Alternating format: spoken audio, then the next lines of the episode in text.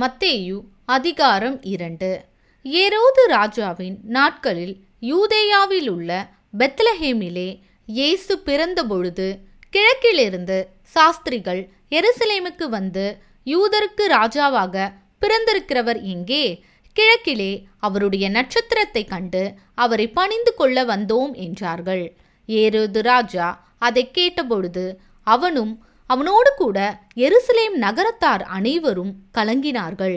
அவன் பிரதான ஆசாரியர் ஜனத்தின் வேதபாரகர் எல்லாரையும் கூடி வர செய்து கிறிஸ்துவானவர் எங்கே பிறப்பார்? என்று அவர்களிடத்தில் விசாரித்தான். அதற்கு அவர்கள் யூதேயாவில் உள்ள பெத்லஹேமிலே பிறப்பார் அதென்னென்றால் யூதேயா தேசத்தில் உள்ள பெத்லஹேமே யூதாவின் பிரபுக்களில் நீ சிறியதல்ல. என் ஜனமாகிய இஸ்ரவேலை ஆளும் பிரபு உன்னிடத்திலிருந்து புறப்படுவார் என்று தீர்க்கதரிசியினால் எழுதப்பட்டிருக்கிறது என்றார்கள்.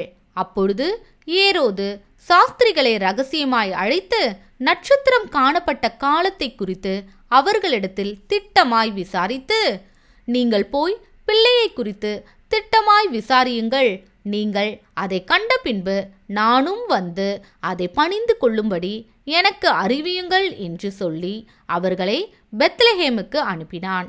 ராஜா சொன்னதை அவர்கள் கேட்டு போகையில் இதோ அவர்கள் கிழக்கிலே கண்ட நட்சத்திரம் பிள்ளை இருந்த ஸ்தலத்திற்கு மேல் வந்து நிற்கும் வரைக்கும் அவர்களுக்கு முன் சென்றது.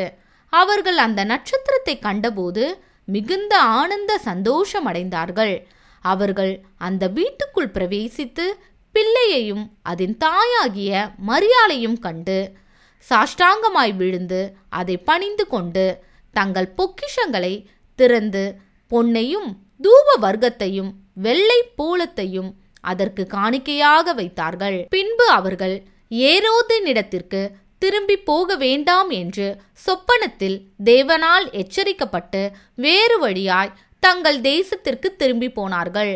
அவர்கள் போன பின்பு கர்த்தருடைய தூதன் சொப்பனத்தில் யோசேப்புக்கு காணப்பட்டு ஏரோது பிள்ளையை கொலை செய்ய தேடுவான்.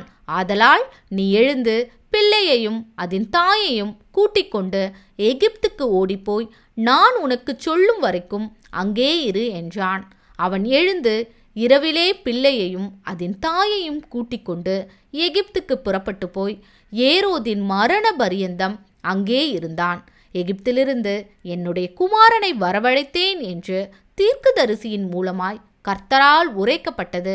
நிறைவேறும்படி இப்படி நடந்தது.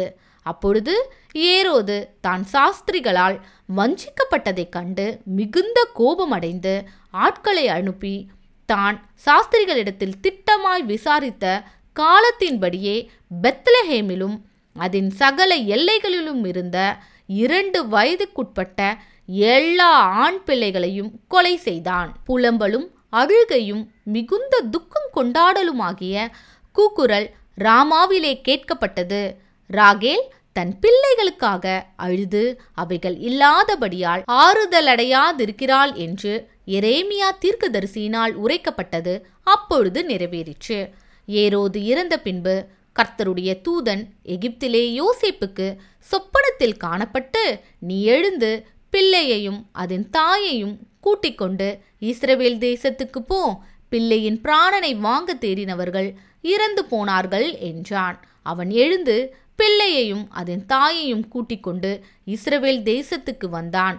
ஆகிலும் அர்கலாயு தன் தகப்பனாகிய ஏரோதின் பட்டத்துக்கு வந்து யூதாவில் அரசாளுகிறான் என்று கேள்விப்பட்டு அங்கே போக பயந்தான். அப்பொழுது அவன் சொப்பனத்தில் தேவனால் எச்சரிக்கப்பட்டு கலிலேயா நாட்டின் புறங்களிலே விலகி போய் நாசரேத்து என்னும் ஊரிலே வந்து வாசம் பண்ணினான். நசரேயன் எண்ணப்படுவார் என்று தீர்க்கதரிசிகளால் உரைக்கப்பட்டது நிறைவேறும்படி இப்படி நடந்தது.